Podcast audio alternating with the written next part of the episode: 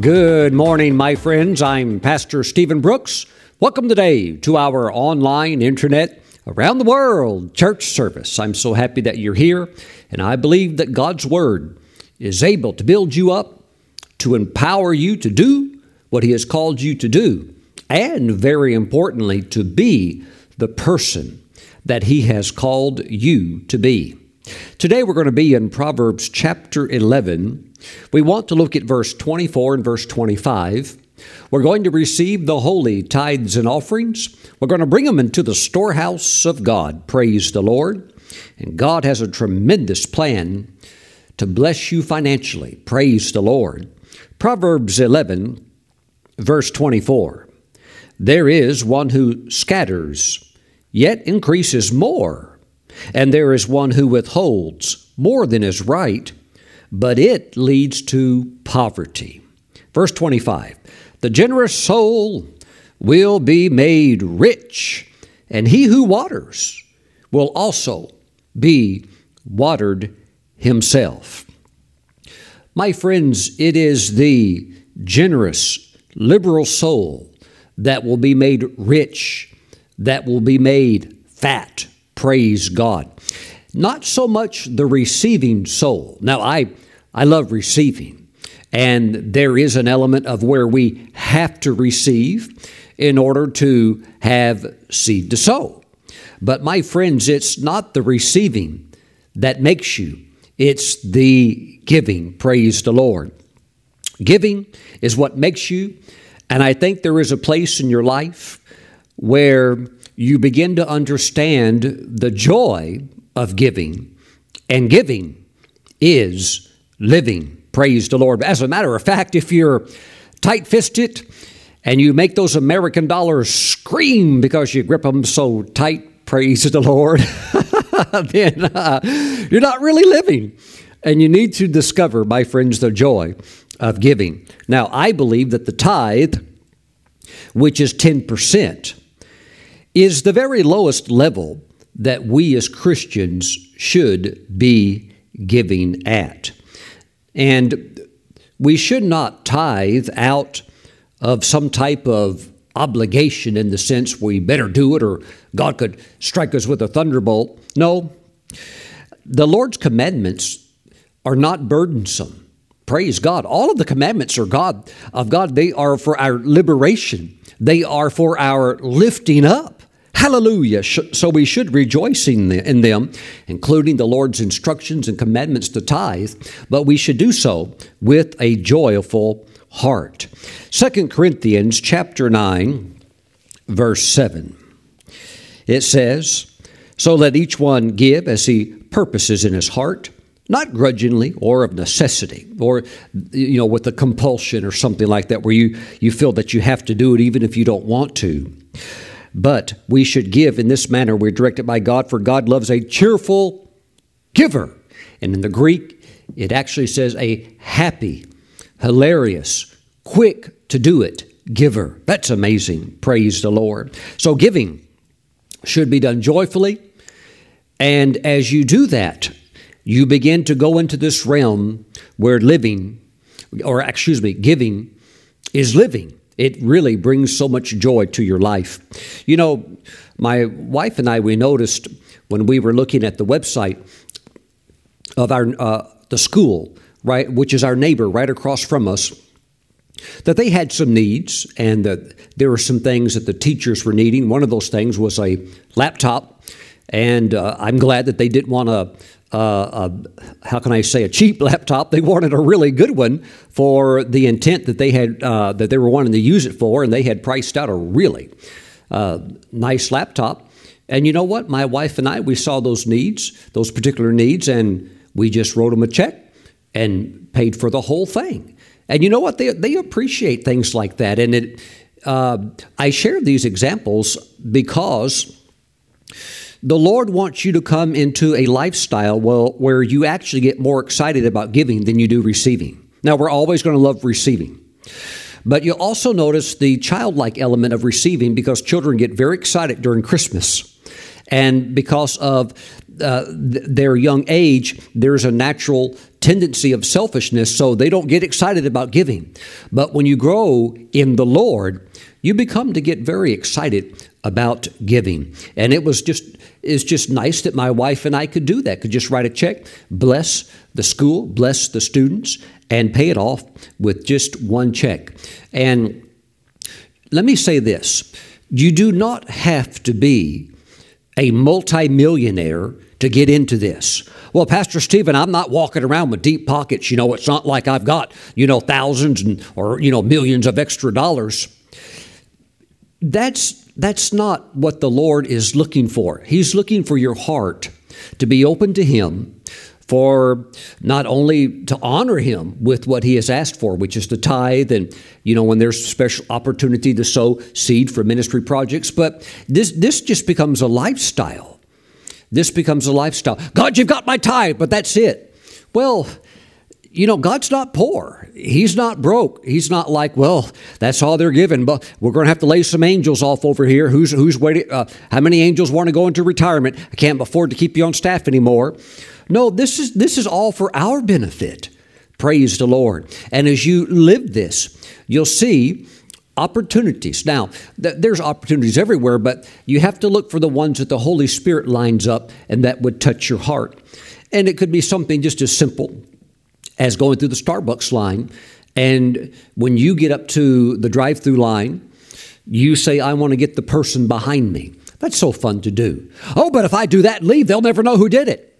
Yeah, exactly. And preferably, that would be the, the way that we can do it most of the time. Now, sometimes you people will know if there's a check, they're going to see the name on the check or something like that.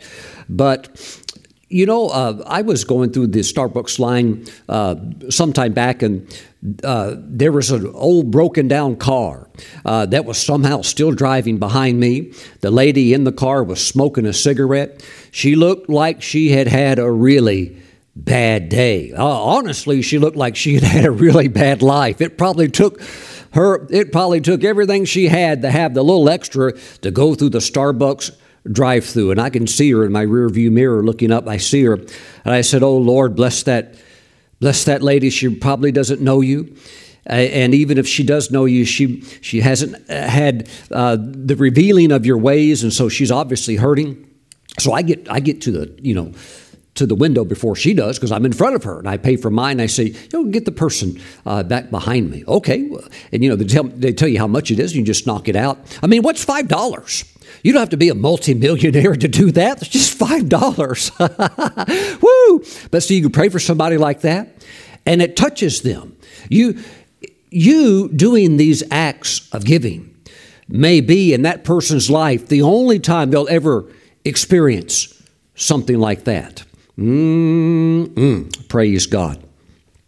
And you just, you just live a life like that where you're led by the Holy Spirit. You don't have to plan it out. Just so often it just happens spontaneously. And at your level, where you're at financially, wherever, wherever that's at, and you could be way beyond me, or we could have a same financial uh, level, or you could be somebody that, hey, Pastor Stephen, I'm I'm I'm, I'm on minimum wage. You understand I can't do, I, I understand that. But wherever you're at, you can exercise giving. Oh, yes, receiving's fun, but giving is where the joy is at. Jesus said it's more blessed to give than it is to receive.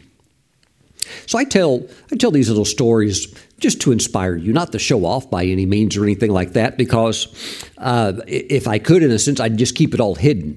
But I need to let you know also that as your pastor, that it's very important that we operate in a giving lifestyle. You know, I walked into uh, my barber uh, the other day, and uh, understand the context. This is a small country town area. Uh, this is not the city, okay? We're we're in an hour and a half from Charlotte, three hours from Raleigh. So this is the rural area of North Carolina. So I walk in there to uh, uh, get my hair cut. And um, there's one guy in front of me. He's up there getting his hair cut. I know the barber. And so, you know, there's there's just kind of small talk. There's only a f- couple of men there. We're just talking and having fun, stuff like that. Um, everybody, you know, kind of every, uh, everybody that goes there loves Jesus, and everybody has a gun, you know, concealed carry. But it's just it's just the culture, you know. So you sit down and you're.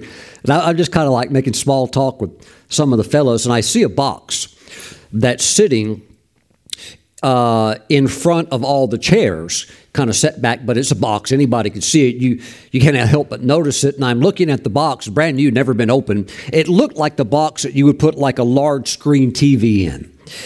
And uh, on the front of it, it said Mongoose. I, so I said to my barber, I said, hey, uh, what's in the box? Oh, he said, uh, Stephen, that's uh, that's one of those scooters for kids. And I looked at the side of the box. Oh, then there's a there's an image. There's a picture of the scooter. And he said, you know, he said, I, I ordered two of those things online. I, I ordered two of them, and they sent me four of them. So I, he said, I had I had to call the company and say, hey, you sent me four. So then he said, I had to pay for the other two. So I paid for four. I don't even need two. So I'm, I'm selling these two. And uh, he said, they're the best scooter you can get. And, uh, but, but, you know, I, I'm I'm in my fifties. I don't need a scooter. I'm just curious what's in the box. He's not trying to sell it to me, but it is for sale uh, for one hundred fifty dollars for whoever wants a scooter. So I'm sitting there and uh, just hanging out, and uh, I'm next in the chair. Now, it's my time to get into the barber's chair and get my hair cut. And I'm just talking with my barber. We're having a nice little talk. And something happened there that's never happened before. Uh, a mother came in with four young children. Now, I've been to the barber over and over and over and over, and uh, it's where all the police officers, all the lawmen go. It's uh, it's where the guys go, so to speak. I have never once seen a mother. I've never seen a lady walk in besides my wife, who will often go with me. I've never once seen a mother walk in, much less with kids. But a mother walks in with four young children, uh, three little girls and one boy, ranging in ages from six, probably maybe up to twelve. And the boy was probably about eight. Well, I'm sitting in the chair, and, uh, you know, they just take their seats. And remember, this is country. Uh, a lot of good country folk, they got to squeeze the dollar to get through the week and to get through the month and just to... just to be able to keep on going. And I was getting my hair cut, and suddenly that little boy saw that box and saw the side of it with the picture of the Mongoose scooter. And he said, is that what I think it is? And and the you know the barber, who's the owner of the store, uh, you know the barber shop, he said, yep. He said, that's a Mongoose. And the boy looked at that, and he said, how much is it? And when he was told the price, he's just like, I mean, you might as well set a million dollars. That family can't afford something like that. The, the kids, because there's some suckers sitting out in a little basket, you know, get a sucker, a piece of candy. The kids are, they're so enraptured to get a piece of candy. I don't know. Maybe the candy was the high water mark for the whole week. I don't know. Get a piece of candy. Never seen kids so excited about candy. They love the candy. Why? Because, you know, when you don't have a lot of money, the sweet things in life that you get like that. I, and I grew up poor. I, I know what it's like. Well familiar, well versed. With those past memories of my life, I'm growing up in the backwoods of Mississippi, and we were poor. Hallelujah. Praise God. But the Lord, He altered my life through the strength of His word. Now I'm in a position to be a blessing. So I'm sitting there in that chair. And I, I saw the countenance drop on that young boy when he realized the price was out of the question, and the, his mother could never afford that. And so he drifts back to whatever he was doing in the corner, playing with a sucker or a lollipop or something like that. My, and so my haircut gets finished. And uh, I turn my back to, you know, those seated out there. And I told my barber, I said, here's your, here's the money for my haircut. And I just peeled off some twenties. Boom, boom, boom, boom, boom, boom. one hundred sixty. He said, give me ten back. I said, here's the full amount you want for that scooter. And I told him quietly, I said, give it to the, give it to the little boy when I leave. Give me a minute to get out of here. He said, oh, he said, are you sure? oh, are you sure? I said, yeah, I'm sure. Gave him a good tip and gave him exactly what he wanted for it. No wrangling, no arguing. Will you take seventy for it? No, none of that. Here's the full amount. Boom. Give it to the boy when I leave. Mm, mm, mm. Praise the Lord. The men were already talking about, whose truck is that out there? Well, have you ever seen a truck? Like, look at the color of that truck. Whose truck is that? uh, uh, that's mine. Woo. See, see, you just walk in the level of blessing that you're at. But I gave him that money. They never, they never knew what was happening. They're all eating suckers or watching the T V. And I'm out of there, got a good, got a good haircut. I can only imagine the pandemonium that broke out about one minute after I got out of that place when that little boy realized what had happened when the barber broke it to him. Pastor Stephen, you should have stayed. No, I don't need to stay and watch. That's that's between me and the Lord. But I'll find out about all that stuff, all these little things that you can do throughout your life. One day, you'll find it out, the reward that God has for you. It's a lifestyle. Praise God. You, you, you live to give. Praise God. And let me just say this. I maybe didn't buy a brand new Rolls Royce for somebody and give them a three hundred thousand dollars car, but to that little boy, there's no difference. That to him was like, oh, oh, the ultimate. Oh. Woo! He wanted that thing so bad. Praise God. Amen. But my friends, uh, you need to just have a heart for the Lord where when you have those spontaneous moments, You're able to do, you're able to do what you can do. Praise God. Amen. Hallelujah. And it is so much enjoyment. Your prosperity is not in someone else's pocket. You control your own financial destiny based upon what you choose to do with the money that's in your pocket. Mm-mm. I'm waiting to receive. I'm waiting to receive. That's good. But keep the giving going. Keep the giving lifestyle going. Mm-mm.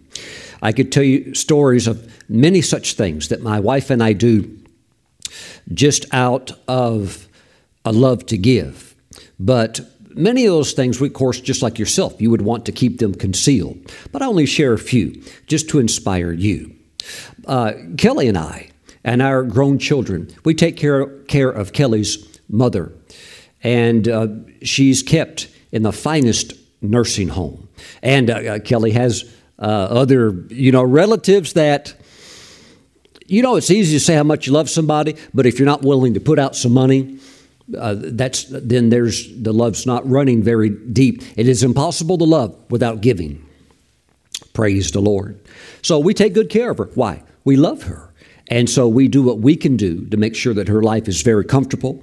She gets uh, good care, good food, wonderful treatment. Plus, we visit her often, praise God. So, you know, we just do that. So often your prosperity doesn't just ride on one thing. It rides on an overall platform of having a giving heart, of just having a giving heart. Well, God, you got the tithe, and I, I did my, my obligation.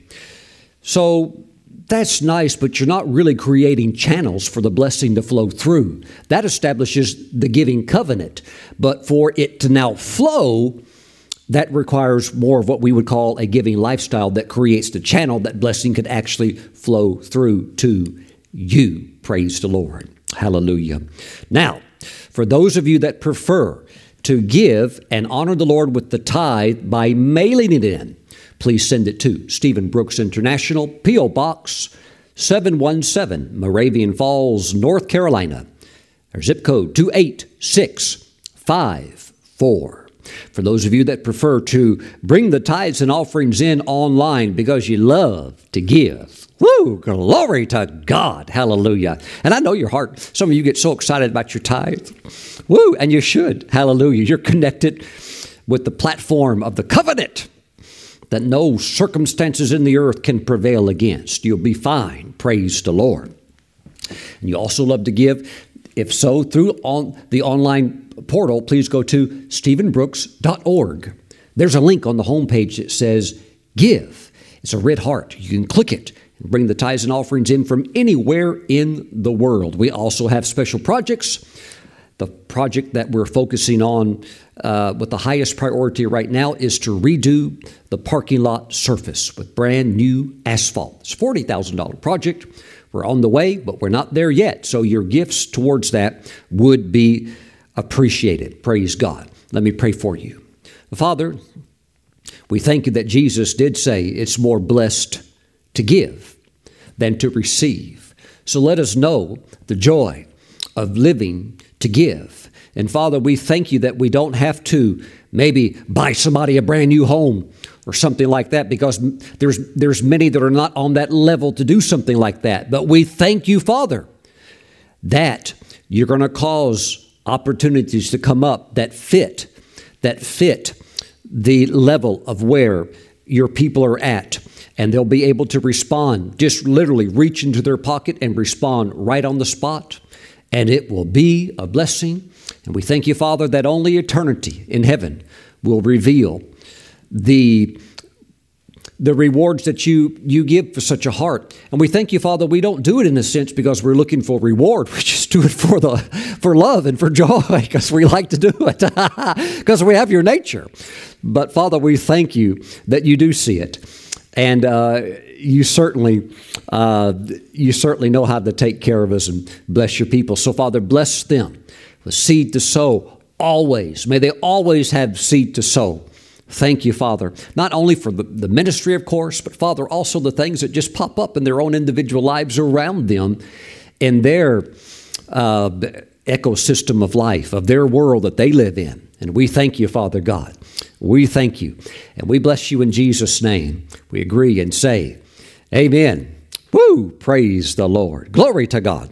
Now, today, let's take our Bibles, and we're going to go to the book of Ecclesiastes, chapter ten.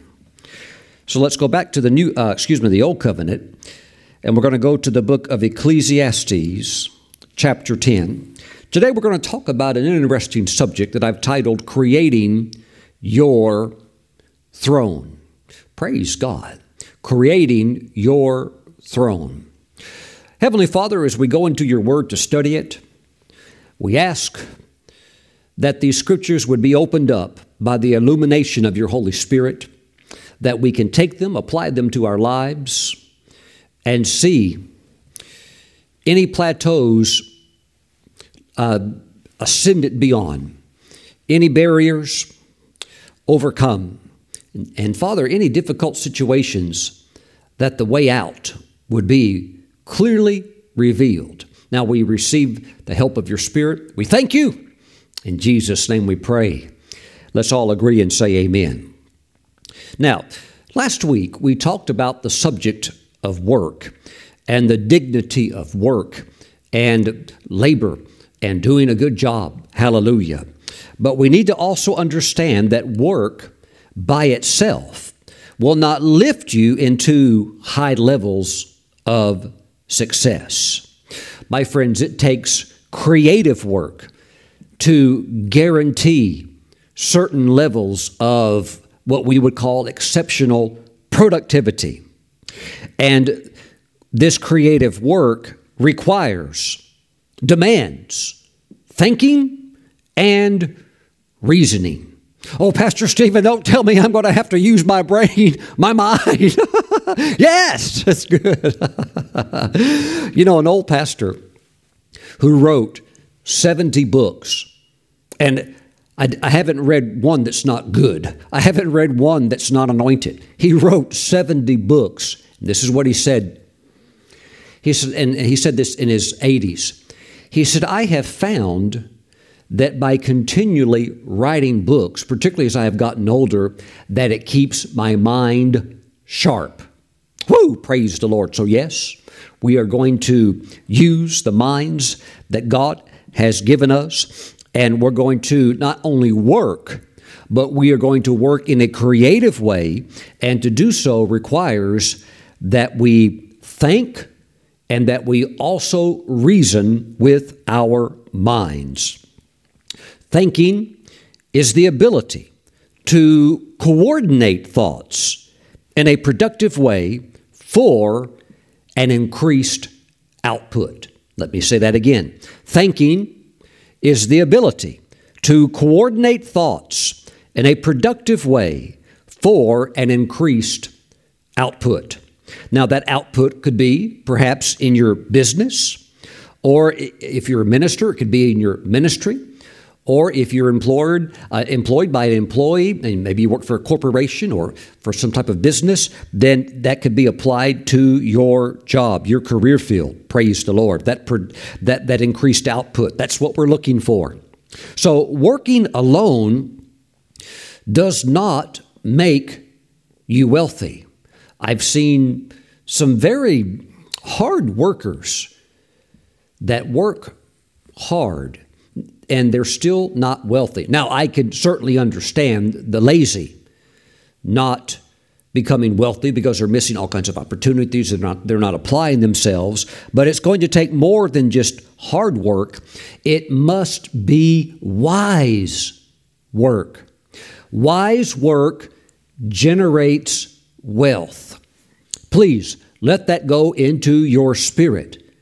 Wise work generates wealth.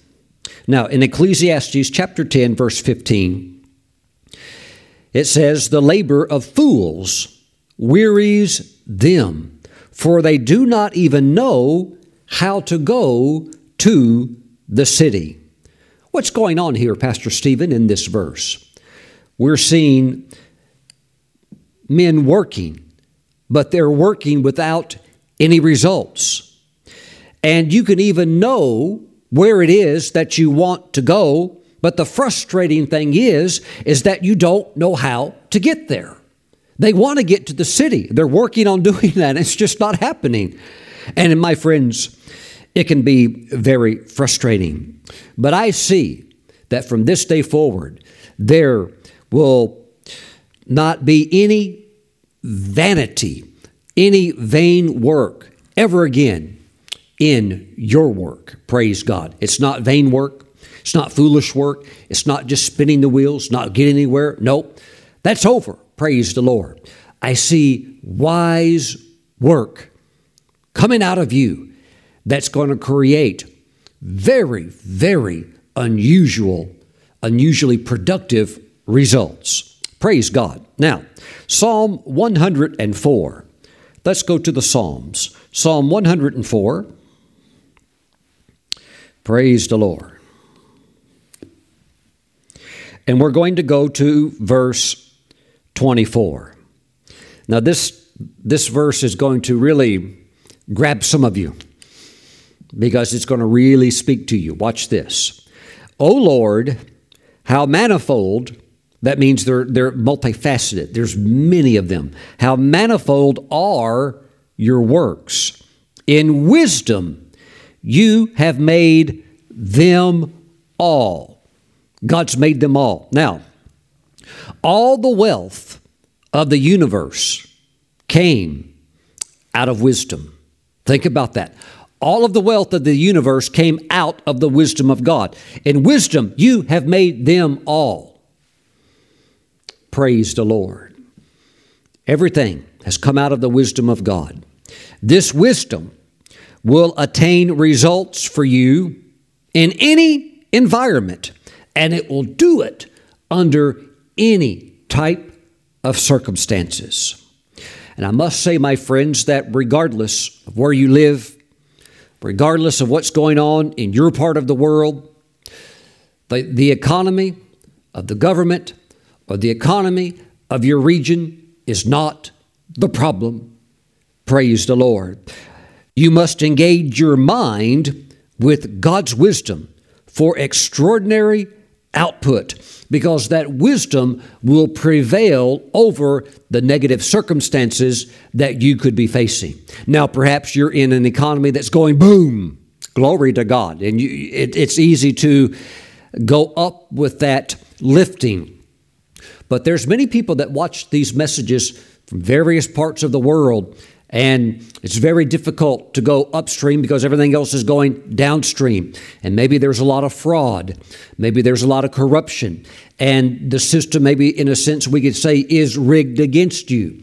But I need to let you know that with God's wisdom, his wisdom prevails over all of these corrupt methods. Mm-mm. In wisdom, you have made them all.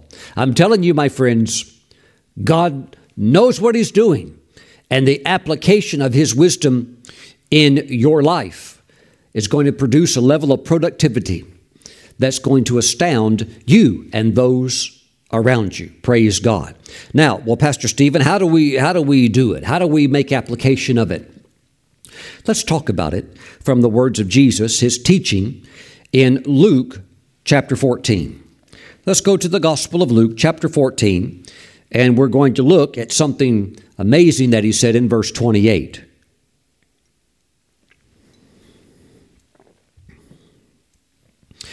For which of you, intending to build the tower, does not sit down first and count the cost, whether he has enough to finish it, lest after he has laid the foundation and is not able to finish, all who see it begin to mock him, saying, this man began to build and was not able to finish. Verse twenty-eight again, for which of you intending to build a tower does not sit down first? While hard work is important, and you need to do it with all your might, yet the work, in order to be profitable, the work must be done in wisdom. And my friends, you must have times where you sit down. Why, Pastor Stephen? To generate, to create, and analyze ideas that you get through thinking. You have to sit down and you have to think. Now, we're going to do this. What are the logical steps that we need to take in order to get it done? So you generate ideas. They can be very creative, but then you analyze them and perhaps even talk it over with team members, get counsel, input, and advice. And then based upon that, then you begin to move forward. Praise the Lord. There is an element of prayer and fasting and so forth, but you're gonna you can't avoid facts. You're gonna have to gather knowledge, information, and you need facts. And if you use those facts right, those facts will help you become fat. Woo! Praise the Lord. And you end up making some good money. Praise the Lord. I do know a man that started a business, and a good man, nice man. And he told me, uh, he was concerned though when he told me, he said, he said, Pastor Stephen, I'm, I'm generating sales each month of four hundred thousand dollars. And that's pretty good. He, he started a business, uh, and he's making four, uh, well, not making, but he's generating four hundred thousand dollars in sales. I said, okay, so what's, what's the scoop then? He goes, well, Uh, my my all-in costs, though, are like four hundred forty thousand dollars. So he's actually running behind, going into a hole, forty thousand dollars every month. And this has been going on now for about a year.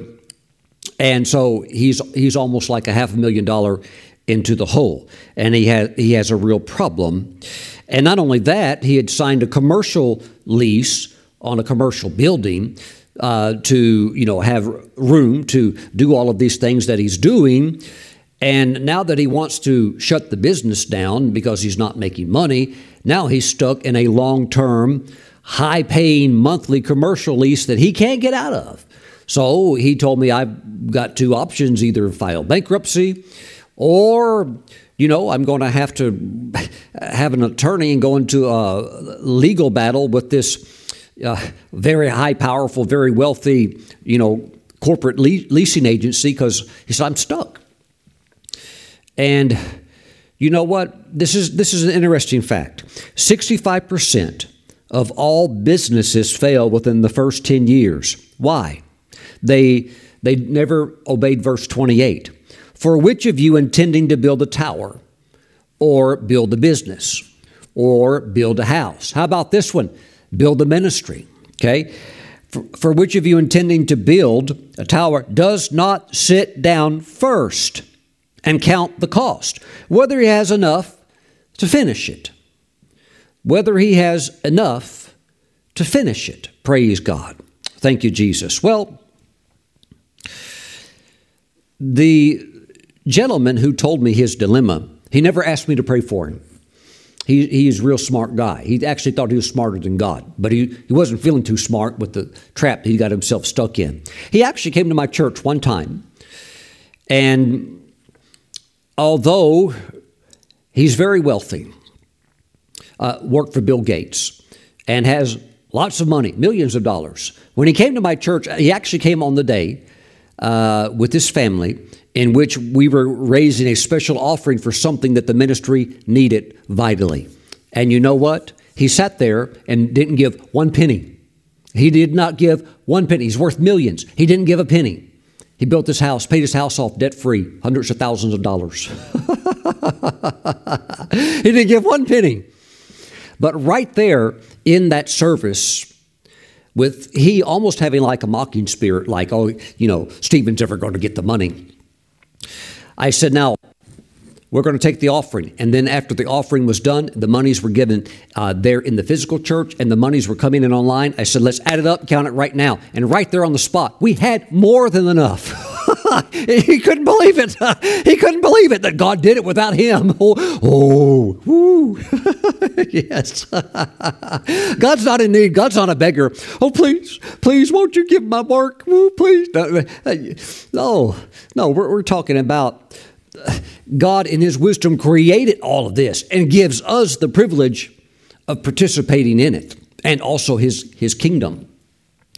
But this man, um, he he did not he did not see the value of the church. Honestly, I don't I don't even think he was saved. He's a good man in the sense that uh, I never heard him use one curse word. Uh, you know, he was raised in aristocracy, so he's very polished. But uh, he had no trust in the Lord. His reliance was upon himself, and that had led him into a mess. See, he worked for a major corporation, but he had never started his own business. So he was doing fine when he was working for somebody else, and those leaders were running the ship. But when he tried to do his own thing on the side, in other words, tried to build a tower himself, he never set down to plan it out. So you can be a smart cookie. You could have a lot of money, but you could launch off into something without planning, without thinking, without going through all the mental processing of the steps, and then end up in a place where you're trapped. And there is no easy, perhaps, solution to get out, especially for the person that has no covenant with God. You could be in a real mess. You could, you could, you could destroy your financial prosperity that maybe took twenty or thirty years to create. But my friends, let me tell you this, that will never happen to you. You're never going to have a sad testimony. You're going to have nothing but good testimonies. Why? You sat down to think. You sat down to, lose, to use rational, logical thinking. Let's go through the steps. Let's get a team meeting together. Let's talk about this so that we make sure we don't miss anything. Let's itemize the cost of everything so we know exactly how much it costs and then how much they're going to upcharge it, whether it's a general contractor or whatever it is. Let's run the numbers ourselves. Let's know what we're looking at. Yes, everybody has a right to make money that's being involved. That's, you know, if the subcontractors, contractors or whatever, that, that's fair. But let's not get price gouged. Let's be aware of what's taking place. Why are the why is the lumber prices so high? Well, you know, lumber's gone up three hundred percent in the last year, so that all the lumber prices out there tripled. So all of these things factored in. What are the costs? Well, I didn't know that. Well, you should have known that before you told them to uh, start constructing, because that's a lot of wood going into that project. Well, I, I didn't know that. We have to change it. Well, you've already signed it. You signed on the contract. Mm, mm, mm. Thank you, Jesus. I see you as a Holy Spirit-filled thinker, using your mind to go through the whole process, not being caught off guard with anything, even bringing up questions that perhaps things that they thought were veiled that they could conceal from you. The Holy Spirit highlights to your heart, ask about this. Is that included?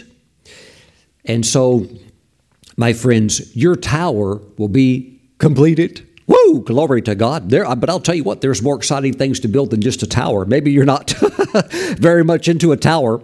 So um, uh, there are many things that you can construct and build out, even uh, in your business where things go to higher levels of productivity. You know, I know in the body of Christ that there are some subjects that maybe they're more fun to follow, read about, study, you know, spiritual warfare. That's cool. Yes, let's go into prayer and let's block the power of the devil and let's pray. Hallelujah. And let's fast. Yes, Pastor Stephen, I enlist for a forty-day fast. Okay. It's cool. It's fun. Amen. And we're going to teach that. It's all biblical. But what do you do after you've prayed? Because Uh, Eventually, let's say you do a long fast. What, what do you do after the fast? Because it, it will eventually end. What do you do after you have been anointed with fresh oil? I'll tell you exactly what you do. You sit down and then you start thinking. And as you do, with that anointing upon you, having prayed, sought the face of God, as you start to think, sit down and think, God will show you steps to get you out of any crisis situation that you may find yourself in. You know, I've I've I've have people that have listened to these messages that are living in uh, in you know huge homes, and I have people that listen to these messages that literally live out of their car and they're watching the message on their on their phone through through uh, you know streaming or uh, you know four G or five G or whatever it is. But they're they're watching in very difficult places. But I'm telling you.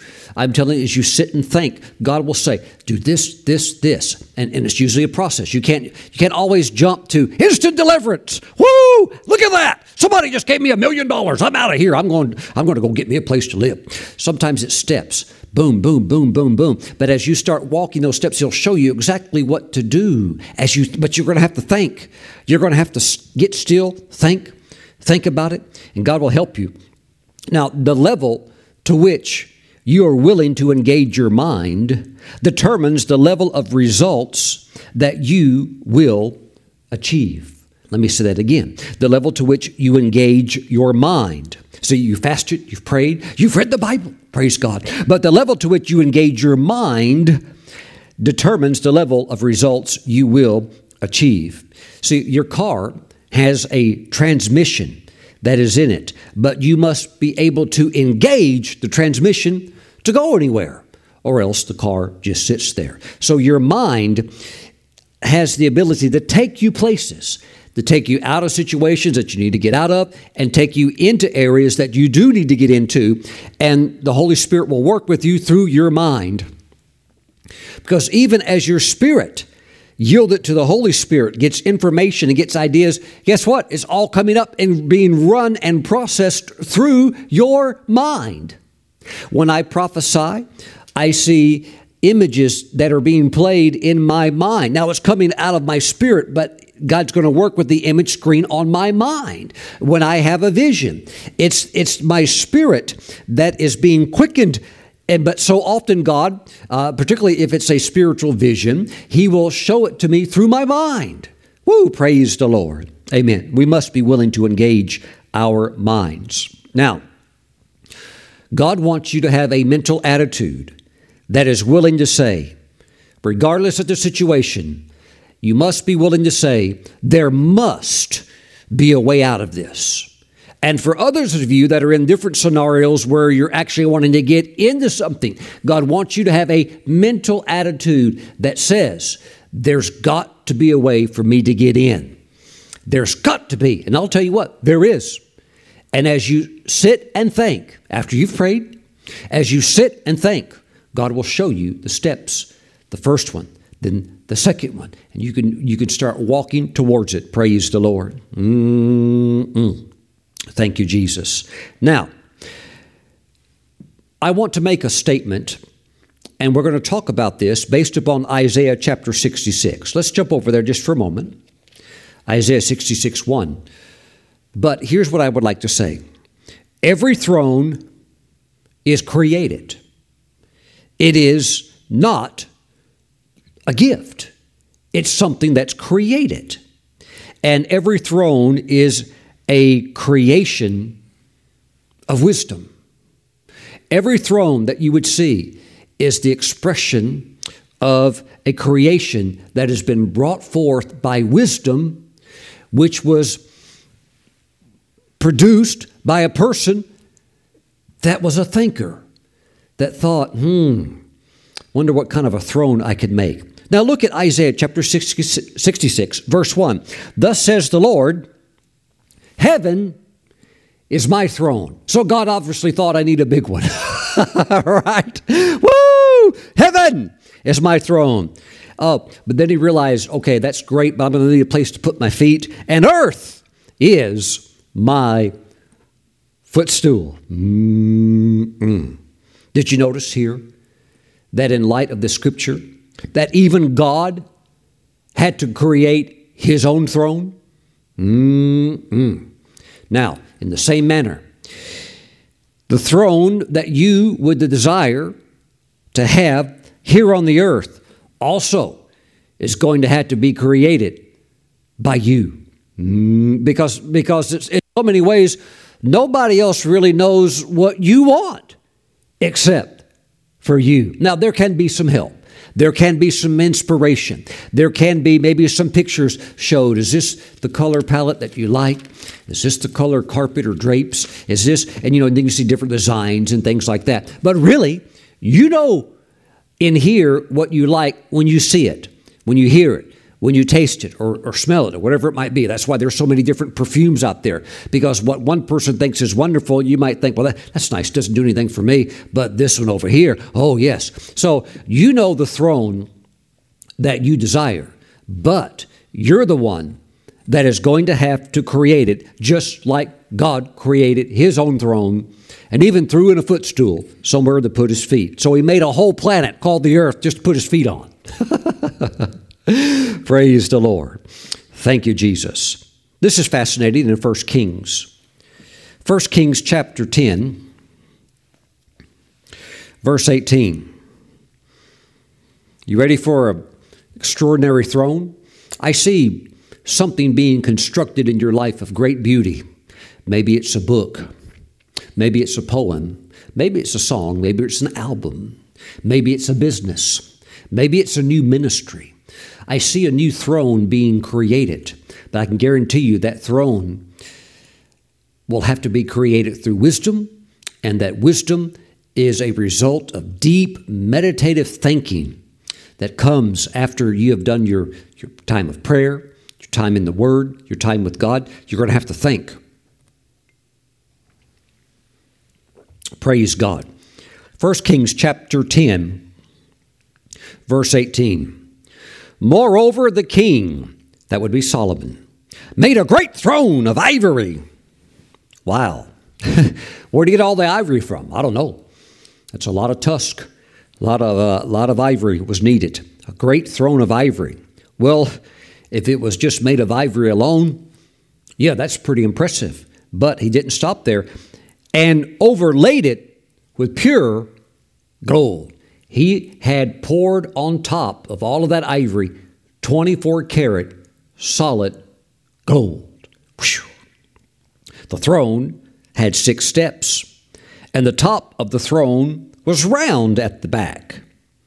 There were armrests on either side of the place of the seat, and two lions stood beside the armrest. Twelve lions stood there, one on each side of the six steps. Nothing like this had been made for any other kingdom. How come it wasn't made anywhere else? Not the same level of thinking, not the same level of wisdom being applied. And so out of that wisdom, out of that thinking, hmm, let's create something that's never been expressed before. Oh, there's plenty of thrones surrounded by all of these smaller tribal type nations. And then you have Egypt down south, and you've got some big stuff going on over in Persia. Yeah, that's pretty cool. But Solomon's like, let's, let's create something through the wisdom of God. And he was loaded with it. And by the way, you are too. You have the mind of Christ. Solomon's like, let's create something they've never seen before. But let's make it also something that we like, particularly something that I like, because it's for him, and your throne will be for you. Woo, praise the Lord. So he dialed it up, planned it out. had the architectural designs created, and then they went to work on it. Now, of course, we also thank the Lord for all of the Jewish rabbis and sages throughout the many centuries who passing down not only written eyewitness accounts, but also the oral tradition of those ancient Jewish leaders who actually saw it, and scribes who saw it and wrote about it. Of course, we have it in the Bible, but we also have just writings and documents that have been gathered over the periods of time from original eyewitnesses who saw the throne. And let me say this about the Jewish people. They are excellent record keepers, and they are so good at preserving their history. So, uh, based upon what the rabbis saw also, not just three verses that we have here that give an overview that is that tell us, uh, you know, this thing was fabulous, but this is from those that actually stood there and saw it and had time to write and give more detail. And this is what they said. King Solomon's throne was the most wonderful throne that any king ever sat upon. It was fashioned of ivory and covered with pure gold.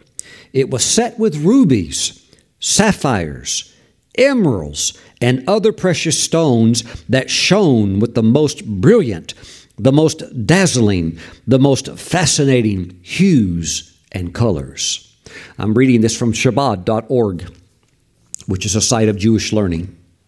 Six steps led to the seat, and each step served to remind the king of one of the six special commandments that the kings of Israel were commanded to observe.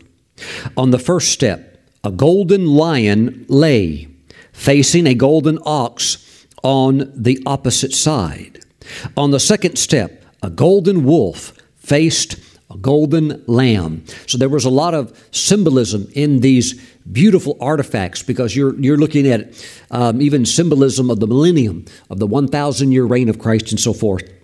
And in many ways, uh, Solomon was a he was a forerunner, a type and shadow of the, of the Savior who would one day rule the world from Jerusalem, from Israel, for one thousand years. On the third step, a golden tiger faced a golden camel. On the fourth step, a golden eagle faced a golden peacock. Solomon uh, was big on peacocks. Now, on the fifth, a golden cat faced a golden rooster. And on the sixth step, a golden hawk faced a golden dove. Higher still, above the throne, a golden dove held a golden hawk in its beak. Praise the Lord. The hawk represents the apostolic ministry. Now, uh, that's, by the way, Isaiah chapter forty-six, verse eleven. Now, uh, and you would have to read that in the Hebrew to understand that. Okay. On the side, rising over the throne, stood an exquisite menorah of pure gold, decorated with golden cups, knobs, flowers, blossoms, and petals. On each side of the menorah, seven branches turned upwards. On the branches of one side were engraved the names of the seven fathers of the world: Adam, Noah, Shem, Abraham, Isaac, Jacob, and Job.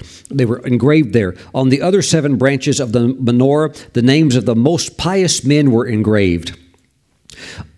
On each side of the throne, there was a special golden chair, one for the high priest and one for the assistant high priest, surrounded by seventy golden chairs for the seventy elders, uh, which would be the Sanhedrin, uh, which was the Israeli version of the Supreme High Court.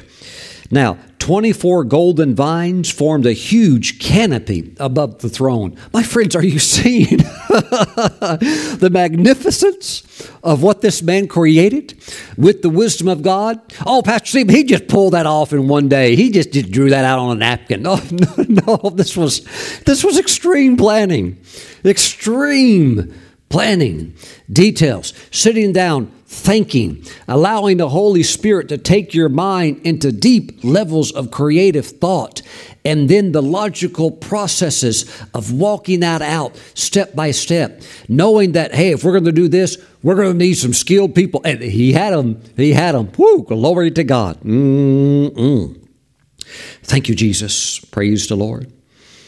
Okay, let's continue reading about Solomon's throne. Be inspired also for the throne that the Lord would have you build for your life.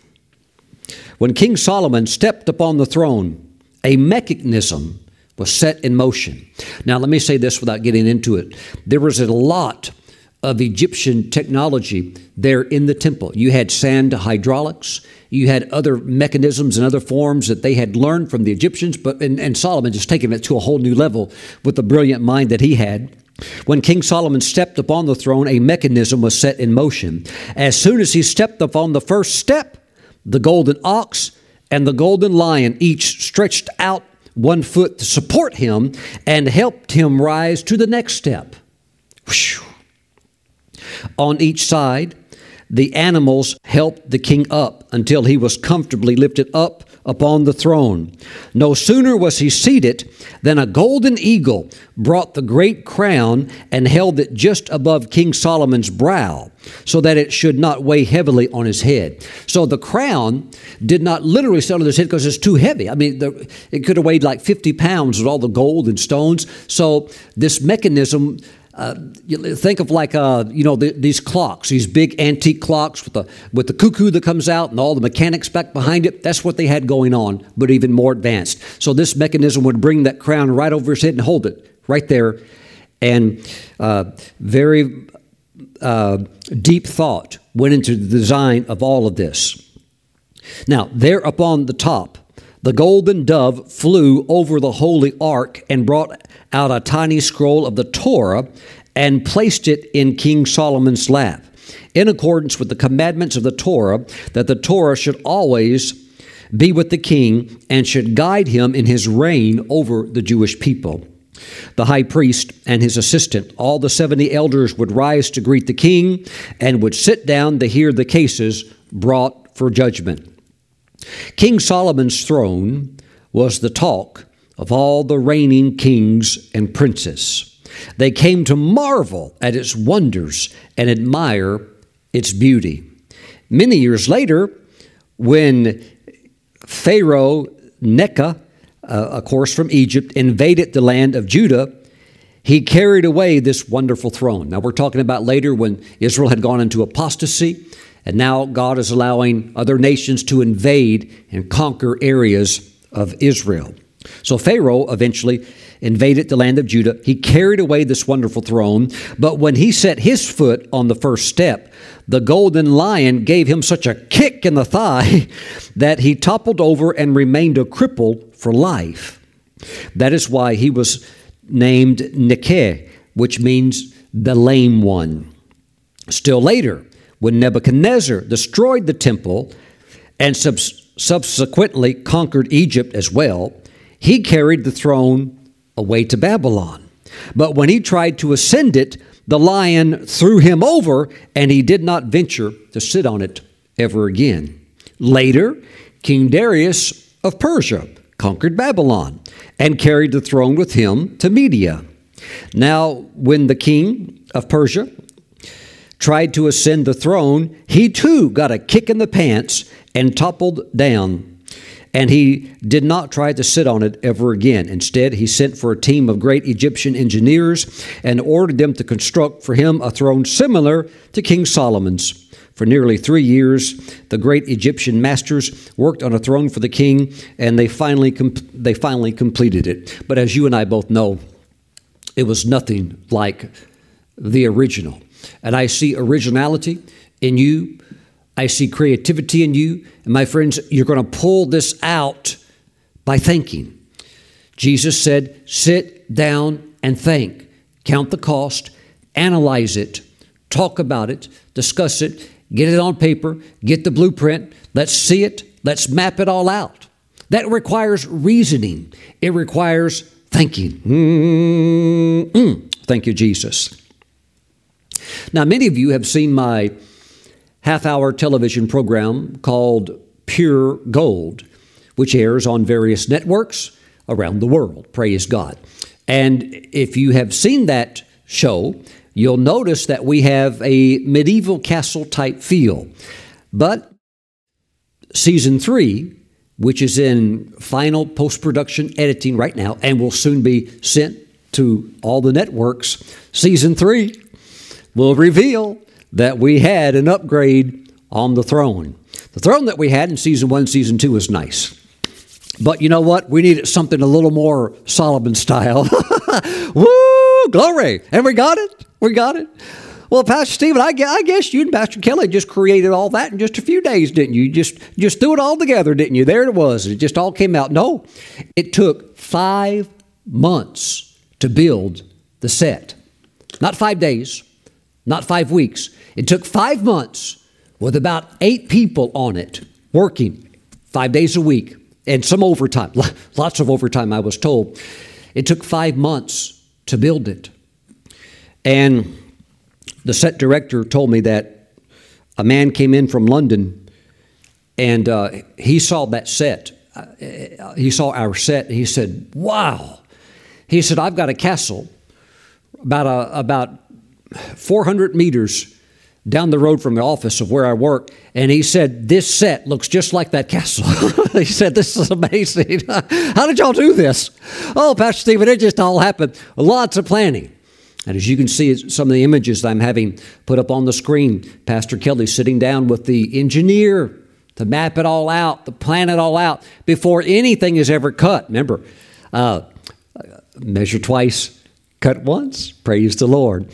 Uh, and there's a lot of measuring, all kinds of measuring. And then there was digital imaging. And then there was the planning for the lights, and then the planning for the electrical. And, and then, you know, then it's got to be painted. And then you've got to, you got to get all the props, and you've got to, you got to fit it all in. And then there's the cameras, uh, four cameras, all shooting from different directions, including a, the boom jig camera, which is movable. Uh, a lot of work, a lot of planning. "Well, Pastor Stephen, I think it looks amazing." It's it, it's your throne for your life. You're going to have to build out your throne, and you know what you want.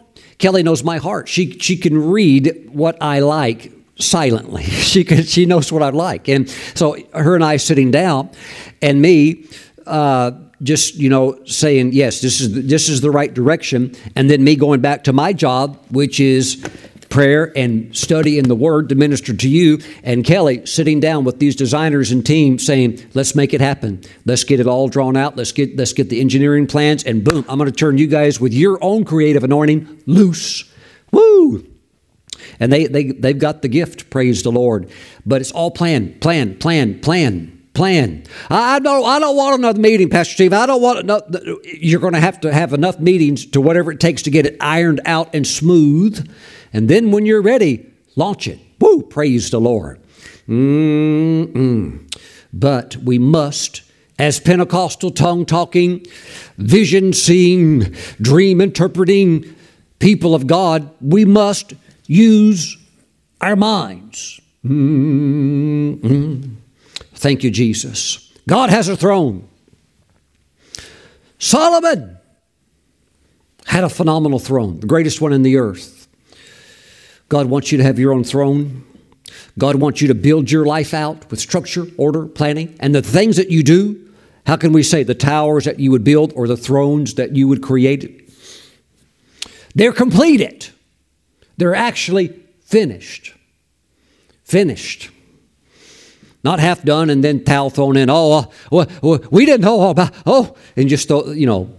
No, finished. I see you as a finisher because of your good planning. Lift up your hands. Father, I pray for your people.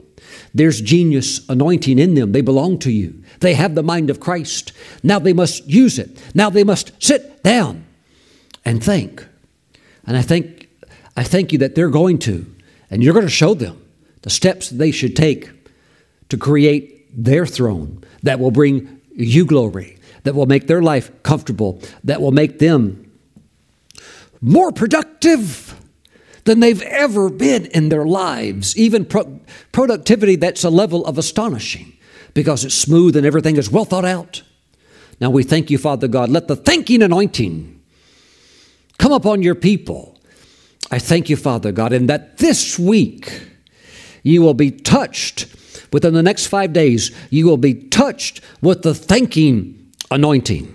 Pastor Stephen, I want the miracle working anointing. There's many that think that. You know what they need? They need the thanking anointing. They need the thanking anointing. Within these next five days, the thanking anointing will touch your mind. Receive in the name of Jesus. Praise the Lord. And for many of you, it's flowing right now. Right now. It's flowing over your mind. Mm-mm. God, we give you praise. God, we give you praise. Pastor Chief, I don't have the money to do that. Money's not the issue. The, the issue is you don't know where to go. And the reason you don't know where to go is because you, you, haven't, you haven't planned it out. You have to stop and think. And then when you get it on paper, finalized, formalized, God just has a way of causing the money to show up. Because you're already a giver. You're already a tither. You've already prayed. You've already fasted. But you're going to have to think it out. And then when you're ready, trust me, God knows how to be right there for you when it's time to launch it. There'll be no lack. The money will be there on time. But you're going to have to do your part and think. Think it all out. Now, Father, we praise you. Bless your people. Thank you, Father God. Solomonic wisdom and the anointing of Christ. They have the mind of Christ. I thank you, Father, for them thinking like Jesus. Now we give you praise. We give you praise. I thank you. There's nothing on this earth, no trouble, no difficulty that will outwit them. Thank you, Father. We give you all of the praise. God's going to show you what to do. In Jesus' name, amen. If you're watching today's program and you don't know the greatest thinker of all time, not just the greatest miracle worker, but the greatest thinker of all time, his name is Jesus Christ of Nazareth, and he died on the cross two thousand years ago as a sinless sacrifice to redeem lost humanity from their sins. If you would like to receive him now and receive his eternal life and the ability to think his thoughts and to think like him, that, that creative anointing, pray this prayer right now. Just say, Lord Jesus, I'm a sinner, but you died to save sinners like me. Thank you for dying for me. Jesus, I give my heart to you. Come into my life right now. Wash all of my sins away. I turn from my sins. Write my name in your book of life. Give me your new life right now. Jesus, I accept you as my Lord and Savior. Thank you for saving me. In your name I pray. Amen. And he has heard that prayer, and he has answered and said, yes, you now belong to him. Praise God. Welcome to the family of God. Praise God. Amen. Now let's take Holy Communion together. Those of you that have just received Christ, find a mature Christian, a Christian that really loves Christ, and go talk to that person about getting water baptized. Tell them you've gotten saved. You now belong to Jesus. You need to get water baptized. That's your next step. That's your next plan in your walk with God. Get baptized in water. Praise the Lord. That is a declaration. That is a public declaration of your commitment and your faith to Christ, which is water baptism. Praise the Lord. Amen. And I'm sure your Christian friend will be very happy to help you uh, in that next step. Let's take Holy Communion. Grab some unleavened bread. Grab some grape juice. Let's pray. Father, thank you for the bread and the juice. We consecrate it now through this prayer. And we thank you. This is the body and the blood of Christ, our Savior. We thank you, Father God, for the body of Jesus, the creator of the universe and all that is within it. He created everything. He's the wisest one. He's all God, all man. Father, as we receive his body, we thank you that we can operate in the wisdom of Christ. We thank you, Father God. We thank you for letting our minds be on your frequency. The privilege of this, we give you praise. Thank you, Father, in Jesus' name. Amen. Let's partake of the body of Jesus. Father, thank you for the blood of Jesus. Father, if we have committed any sin, we ask that you would forgive us and wash us with the precious blood of Christ.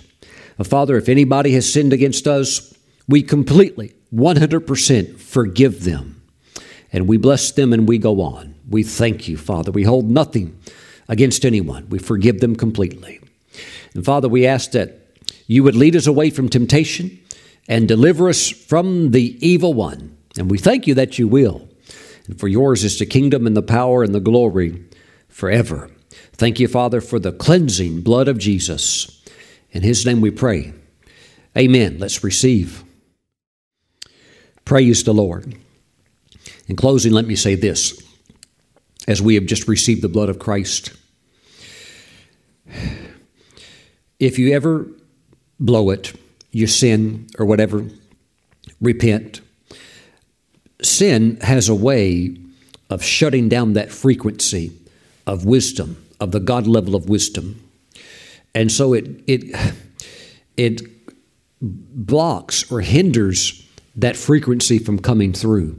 So to think with clarity, um, then you need to stay away from sin, because sin will hinder that ability to pick up on that wisdom when you think. Sin can distract. So press into God and live a life that's pleasing to the Lord. And of, cor- of course, if we ever do sin, we have the blood of Jesus that covers and cleanses, washes us from all sin. Praise the Lord. That doesn't mean that you have to take communion. And anytime you sin, you wouldn't be able to do that, of course. But you can take communion as often as you like. Of course, we take it twice a week. You can take it every day if you like. But walk with the Lord. Do your best to live for the Lord. Praise God. So that that frequency is wide open. Glory to God. Doesn't mean you have to be perfect. The only perfect person was Jesus. But stay out of sin. It'll it'll um, gum up the system. Praise God. This flow of wisdom. Mm-mm. Father, bless your people. I thank you. I see them flying high in the Spirit. And I see them on this frequency and remaining on it all the days of their life. And I thank you, Father God, that there will be thrones that will bring you much glory and will do much to further your kingdom in the earth. Father, bless your people with these brilliant ideas in Jesus' name. Amen. Thanks for watching. Go create your throne. I'll see you next time.